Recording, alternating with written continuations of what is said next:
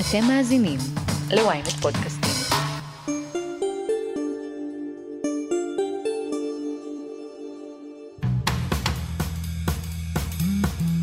ב-27 בפברואר 2020 התגלה בישראל חולה הקורונה הראשון. זוכרים? איך אפשר לשכוח? בסגר הראשון נסגרו כל מקומות הבילוי וגם מועדוני ההופעות ואולמות הקונצרטים. זמרים, נגנים, אנשי במה, כולם ישבו בבית וחיכו. גם אני, זמרת מקהלות, שהתרגלתי לבלות על הבמה, גיליתי שהעולם שלקחתי כמובן מאליו שותק. שנתיים ישבנו בבית, בלי קהל, בלי תזמורות, בלי מוזיקה. בפרק הרביעי והאחרון בסדרה שלי על העולם שעם הקורונה, בדקתי איך בכל זאת הצליחו מוזיקאים להרים את עצמם בתוך השקט ולמלא אותו בחזרה. אני מעיין רודה, וזאת הכותרת. השתניתי לעד באופן שאני לא, כבר, שוב, אני תמיד מחברת את הכל גם להתבגרות שלי כאישה, זאת אומרת, זה ממש פגש אותי בפייז שאני הופכת מנערה לאישה, אז אם לפני זה הייתי קופצת על הבמות וכמו קוף קטן, ובאמת הופעות מאוד מאוד אנרגטיות ואפילו עושה רייבים וכזה, אז לאט לאט למדתי, וואי, איזה כיף, אני יכולה להביא הופעה באנרגיה מאוד גבוהה, אבל כאילו יותר צ'יל פנימי, יותר רוגע פנימי. וזה גם היה בגלל שזה היה פעם ראשונה אחרי עשור שהפסקתי להופיע, אז חזרתי להופיע ופתאום היה לי פחד במה שלא היה לי אף פעם.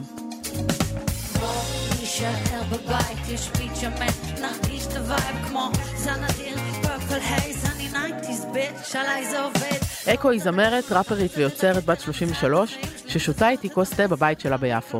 היא נאלצה, כמו שאר המוזיקאיות, השחקניות ואנשי הבמה, לתלות את בגדי ההופעות, לוותר על מחיאות הכפיים ולשבת בבית.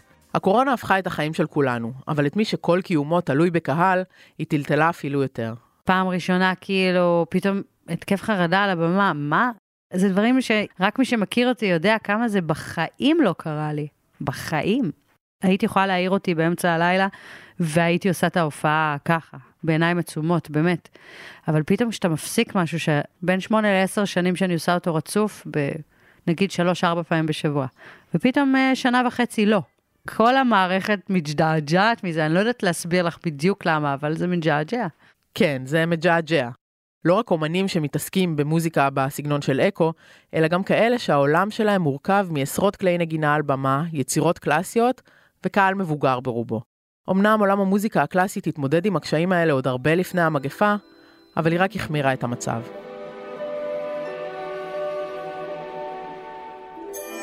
את להב שני, המנהל מוזיקלי של התזמורת הפילהרמונית הישראלית, שעונת הקורונה הייתה עונת הבכורה שלו בתפקיד הענק, הנגיף תפס בתזמון גרוע במיוחד. ממש גרוע. כן, טוב, תכננו לפתוח את העונה הראשונה שלי ככה עם זיקוקים ובכיף גדול, והקורונה ממש נכנסה פה באמצע. העיקר היה לדאוג, בעיניי לפחות, לרווחת הנגנים, התזמורת. גם הנגנים פה בארץ, גם יש לי עוד תזמורת נוספת בהולנד, ברוטרדם, והמצב שם הוא שונה מאוד. כשהבנו שהמצב חמור, אז פניתי למנהלי שתי התזמורות, ושאלתי, מה יקרה עכשיו עם הנגנים? אז ברוטרדם אמרו לי, אין שום בעיה, אם אנחנו לא נגן קונצרט אחד כל השנה הקרובה, כל הנגנים יקבלו את המשכורת המלאה שלהם, וזה הכל אה, מסודר כבר מראש, כי יש לנו תקציב שנתי כל כך גדול מהממשלה, מהמדינה, שמאפשרת לנו כבר לשלם את המשכורת לכל הנגנים. יופי, מצוין, הכל בסדר. ומה המצב בישראל? אחרת לגמרי. כל מוזיקאי מוצא את עצמו מתוסכל, זה הדג נחש אמרו, ובטח שלא קל להיות נגן מוזיקה קלאסית. לא רק שבישראל יש תזמורת אחת גדולה באמת, גם היא תלויה במכירות כרטיסים, בקונצרטים ובתרומות. אם אין קונצרטים, הנגנים מרגישים את זה בכיס. אז אמנם הפילהרמונית היא התזמורת היחידה שהנגנים בה לא הוצאו לחל"ת בקורונה, אבל גם הם סבלו ממשכורות מקוצצות. גם היום עוד קשה לומר אם היציבות חזרה. קשה להגיד כן חזרנו, לא חזרנו, כי זה מרגיש עוד לפעמים שייקי כזה. זה פעם, אה, יש קונצרטים כמו השבוע, שזה קהל מלא והתלהבות כמו פעם, והכל למרות שעוד כולם עם מסכות בקהל, וזה עדיין, אה, זה מאוד מורגש, זה מאוד נוכח באוויר. ופתאום יכולים לקרות אה, מצבים של פתאום נגן מאוד חשוב בתזמורת אה, מאומת, שלא לדבר על שהמנצח מאומת, ברגע שיש לזה את השם הזה, את הטאג, זה נקרא קורונה, אז אני חייב להישאר בבית ולוותר על קונצרט שאנחנו תכננו אותו משהו כמו שנתיים. תראי, עברתי המון המון דברים בהמון המון רבדים. זאת אומרת, אז ברובד האישי והקרייריסטי, כאילו עברתי איזה שלב אבל כזה, ממש. כשאקו סיימה לעבוד על האלבום הראשון שלה, היא טסה להודו, לנוח קצת אחרי כל העבודה. כשהיא הייתה שם כבר התחילו לדבר על איזה וירוס מסתורי בסין, וכשהיא חזרה לישראל, הכל נראה אחרת. כל השוק של כזה, כל הטור מתבטל, כל הדברים הידועים שקרו לכולם. שאחד לאחד כל שלבי האבל, שאני לא זוכרת עכשיו באיזה סדר הם היו, אבל כעס, הכחשה, אבל, קבלה, כל, ממש אחד לאחד, ומתוך זה צמח לי המון מקום בחיים, וזה טעם את ההתבגרות שלי. ברמה הכלכלית זה היה דווקא מעניין, כי דווקא זה היה לי היותר קל, בגלל המענקים. בניגוד לאנשים אחרים שהם שכירים או זה, אז לי זה היה פעם ראשונה שקיבלתי משכורת סדירה. כל חודשיים ידעתי כמה נכנס לי, שזה היה די קטע. מצד אחד, כעצמאים, מוזיקאים קיבלו מענקים. מצד שני, התחושה הייתה שכאנשי תרבות הם האחרונים שהמדינה דואגת להם. לאומנות אין מקום בתקופות כאלה. זה עשה איזה שינוי עמוק, שאין ממש משמעות לאומנות, ושאנשים לא מעריכים כאן כל כך תרבות, באופן שבו אני נלחמתי בשביל שהיא תתקיים. זה עדיין קצת נשאר. כמות העבודה הפנימית וה... ובפועל שאנחנו צריכים לעשות בשביל שתהיה תרבות, היא באמת לא משתווה לכמה שהיא לא ממש חשובה בעיני ה... זו תחושה שאני יכול להבין אותה ב... בגלל שכל כך הרבה חודשים לא היינו על הבמה, והייתה תחושה שזה... הדבר האחרון שמעניין את מקבלי ההחלטות זה מה יקרה לעולם התרבות, לא רק למוזיקה, בכלל לעולם התרבות. ושזה כאילו זה אנטרטיינמנט כזה, זה משהו שטוב, אה, בסוף אה, נעשה גם שלאנשים יהיה כיף בחיים. בסופו של דבר, באמת, אנחנו מתעסקים פה ברגשות אנושיים ובאנשים שמשקיעים את כל החיים שלהם למקצוע הזה, באמת את כל החיים, מגיל 4 אה, או 5 לפעמים, ואנחנו לא מחשיבים את זה רק כבידור וכאיזושהי תוספת אה, נחמדה לגינה. זה באמת משהו שהוא הרבה יותר מעמיק מזה. העולם שלאב שאני פועל בו עלול להיות זה שמשלם את המחיר היקר ביותר על שנות הקורונה. הכרטיסים יקרים, הקהל מבוגר ברובו, אולי כזה שחושש עדיין לצאת לבלות. בהתאם, גם כזה שחושש לחדש מנויים שעליהם מתבססת התזמורת. השאלה הגדולה, איך גורמים לקהל צעיר להגיע לקונצרטים של מוזיקה כזו, הפכה חריפה הרבה יותר בחסות השנתיים האלה. טוב, זה משהו שבכל העולם עוד לפני הקורונה מתעסקים בו, וללא ספק הקורונה היא מכה קשה מאוד בכל העניין של קהל, במיוחד קהל מבוגר. אצלנו בארץ וגם בכל מקום אחר בעולם, זה מאוד מורגש. ולגבי קהל צעיר, אני באמת חושב צריך גם להפריד את זה מעניין הקורונה, זה פשוט, זה, זה עניין כל כך חשוב ומעניין ואין לו פתרונות קסם. חיילות, עצרו! עצרו! למי אתן שייכות? אלייך. סליחה? לא, סתומה, היא מתכוונת איזה כיתה אנחנו. עיניים אליי, עיניים אליי. ההצלה הגדולה של אקו בתקופה הזו הייתה הסדרה המפקדת. עטרה פריש, שבפרק קודם שבו דיברנו על טלוויזיה, סיפרה לנו כמה קשה להרים סדרה בין הסגרים, פנתה אליה באינסטגרם והציעה לה לכתוב את הפסקול לסדרה. יש עוד זמרים שבחסות הקורונה כבשו לנו את האוזן. כמה שאתה תגיד לי, איך עושים את זה נכון, זה זורם בי כמו אדם... יסמין מועלם, בר צברי, אומנים שיצרו לעיתים בזמן שחיפשנו קצת מוזיקה שתרעיש את השקט שבחוץ. אבל בזמן שהטאלנטים עוד הצליחו לגרד הכנסה, הנגנים ואנשי הבמה מצאו את עצמם חסרי אונים. יש לי חברים שנגיד הם, אה, אה, יש להם משפחה, הם היו צריכים לעשות בחירה, נגיד אני, עוד איכשהו אין לי ילדים לפרנס, אז אם יש לי תקופה שאני עסוקה יותר ואז תקופה פחות, זה מין רכבת הרים רגשית שלא בא לי אליה, אבל אני יכולה לחיות איתה. כשיש לך ילדים, אתה לא יכול. אז יש לי הרבה חברים שבשנייה שמשהו התחיל לטלטל את הספינה וכל ההופעות, את יודעת, בשנייה הכל מתבטל. אז הם מצאו עבודה, כאילו, את יודעת, באיזה הייטק או באיזה דיי ג'וב, והם לא עוזבים אותה. וזה נראה לי הכי ה... כאילו שהפעם... הם יחכו תקופה עד שהם יעזבו את העבודה, והם מנסים לג'נגל עם הנגינה בעוד דברים, אבל כל מי שיש לו עכשיו עבודה שהיא יותר קבועה, לא עוזב אותה. בעניין הזה אנחנו מדברות על האומנים, אבל בתעשיית המוזיקה יש גם המון המון אנשים מאחורה. לצורך העניין, אם אנחנו חושבים על ההופעות, עובדי במה, תאורנים, סאונדמנים, אנשי יח"צ, אנשי שיווק, כל האנשים האלה גם הם הפסידו את העבודה שלהם ברגע שההופעות נגמרו. זאת דנית סמית, עורכת המוזיקה של ynet.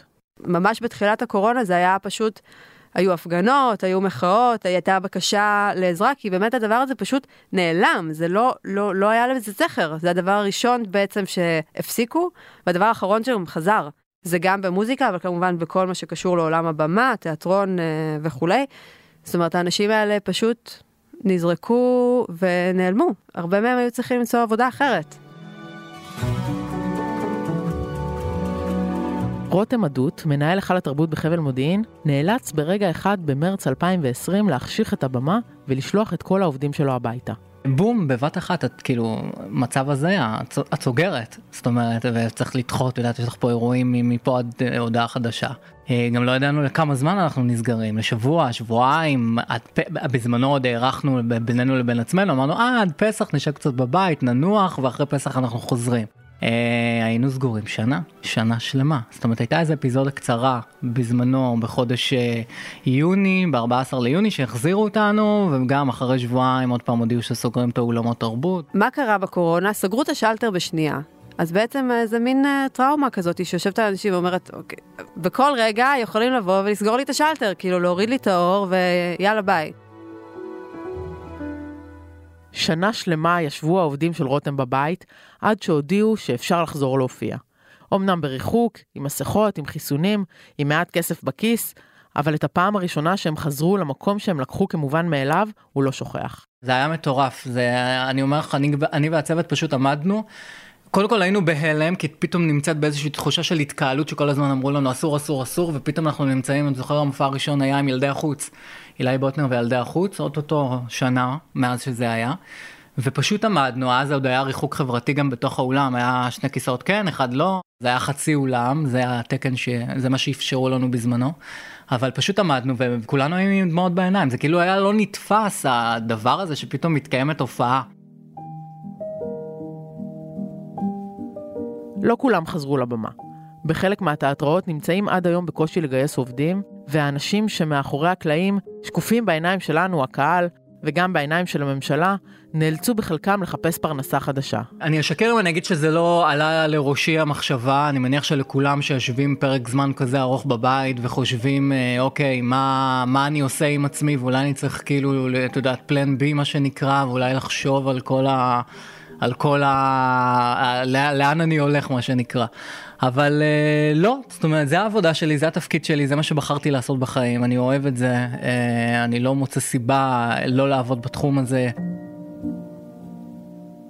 אז מה בכל זאת עושים מוזיקאים ואנשי במה בעולם של וריאנטים מפתיעים כשאי אפשר להבטיח מה יהיה בעוד שנה ואפילו לא מה יהיה בעוד חודש? לא חזרנו באופן מלא, אה, זה מתחלק לשניים, זאת אומרת גם יש את המגזר העסקי, מגזר העסקי זה אומר המון המון אירועים עסקיים שמתקיימים באולמות, שזה תחום שעדיין לא חזר לעצמו, והוא חי מה שנקרא בין גל לגל.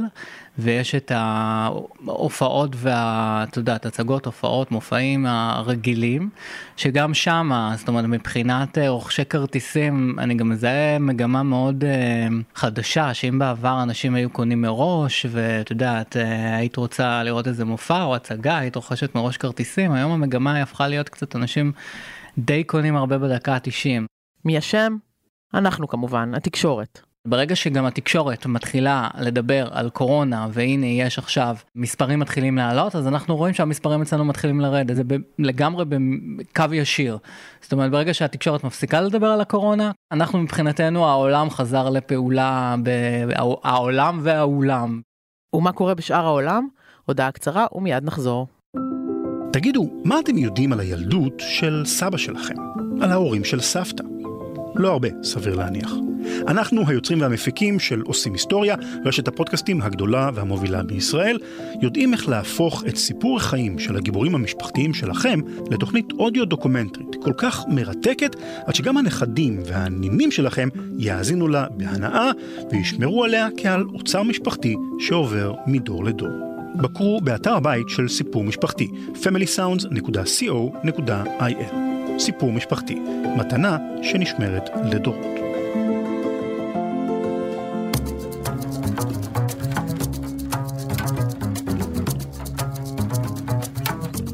הקורונה שיתקה לא רק את תעשיית המוזיקה הישראלית, אלא גם את ההופעות והפסטיבלים ברחבי העולם. אז מה נשתנה מעבר לים, דנית? היום אפשר להגיד שתעשיית המוזיקה נראית פלוס מינוס, עם ההגבלות הרלוונטיות, כמו שהיא הייתה די לפני. יש לנו עולם שנוצרו בו תהליכים שהוקצנו במהלך הקורונה, אבל לדעתי אלו תהליכים שקרו לפני. אם זה ההפקות הביתיות, הגדילה של עולם הסטרימינג, זאת אומרת, יש הרבה תהליכים שקרו כבר לפני, והם בעצם אה, הוקצנו בזמן הקורונה, אבל אפשר לראות שגם איזה שהם פתרונות שיושמו בקורונה, כמו למשל הופעות אינטרנטיות בתשלום. וואו, הופעות בזום, זוכרים? איזה רטרו.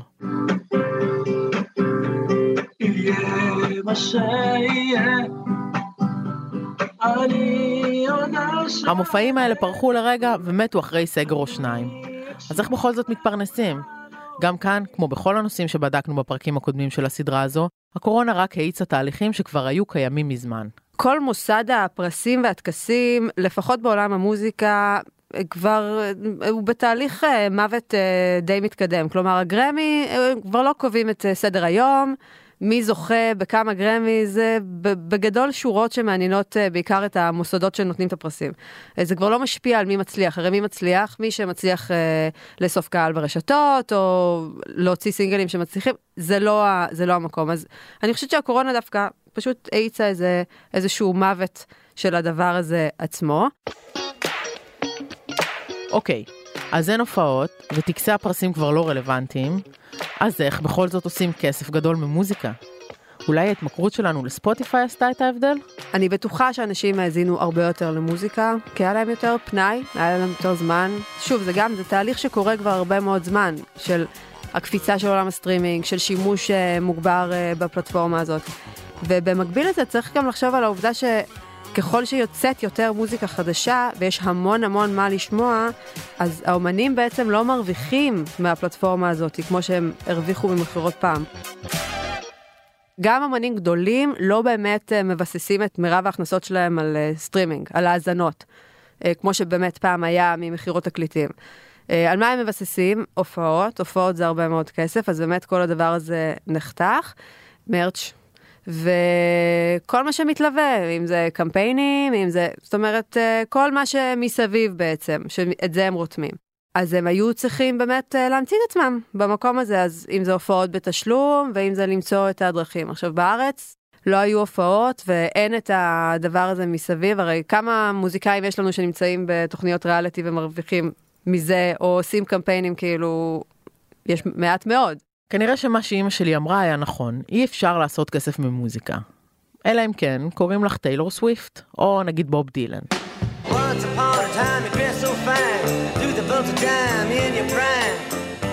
אז אני חושבת שהתהליך הכי מהותי, ה by-product הכי מהותי של הקורונה הוא מכירת הקטלוגים של האומנים הגדולים. אם זה בוב דילן וברוס ספרינגסטין וסטיבי ניקס, דיוויד קרוסבי, פול אה, סיימון. אה, הם מכרו את הקטלוגים שלהם, את הזכויות לשירים שלהם לחברות הגדולות, אם סוני, יוניברסל, במאות מיליוני דולרים.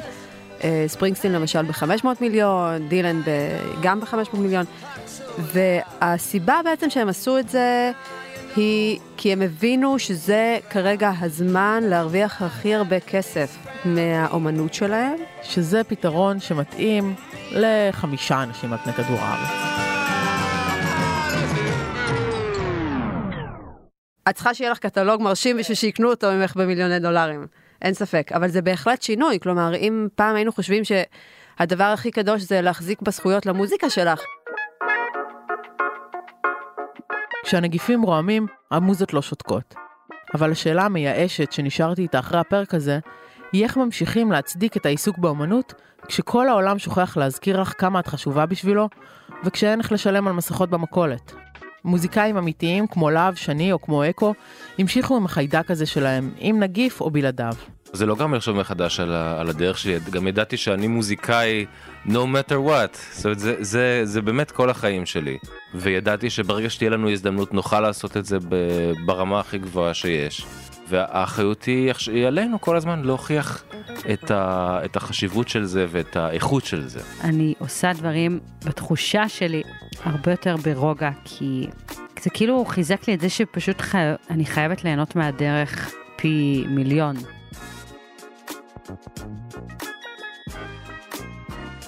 זו תקופה שאף אחד לא יכול להבטיח לך מה יקרה עם זה, או אם יקרה עם זה, כי כל האופן של מה זה הצלחה השתנה גם בעקבות הקורונה. רגע, אז כשאין הופעות אני עדיין מצליחה? אז אנחנו לא יודעים. אז אני פשוט, כל מה שאני כן יודעת, זה ממה אני נהנית לעשות, ומה מפתח אותי, והאם אני מצליחה לשלם שכר דירה. עד כאן הכותרת להפעם, עם הפרק האחרון בסדרת המגזין שלנו, העולם שאחרי הקורונה. אתם מוזמנים לעקוב אחרינו בוויינט, או איפה שאתם שומעים את הפודקאסטים שלכם, אם זה בספוטיפיי או באפל פודקאסט. דרגו אותנו וכתבו לנו מה דעתכם על הפרק בקבוצת הפייסבוק שלנו, פודקאסט להמונים, או אצלי בטוויטר. וכמובן, אל תשכחו לשלוח את הפרק לחברה שעדיין לא שמעה את הכותרת של היום. את הפרק ערכתי והפקתי יחד עם רון טוביה ושחר ברקת. על הסאונד, מור אופר וניסו עזרן. סיון חילאי ועטילה שומפלבי חברים גם הם בצוות הכותרת, אנחנו נחזור אחרי פסח. אני מעיין רודה, אין פזמון, תרקדו.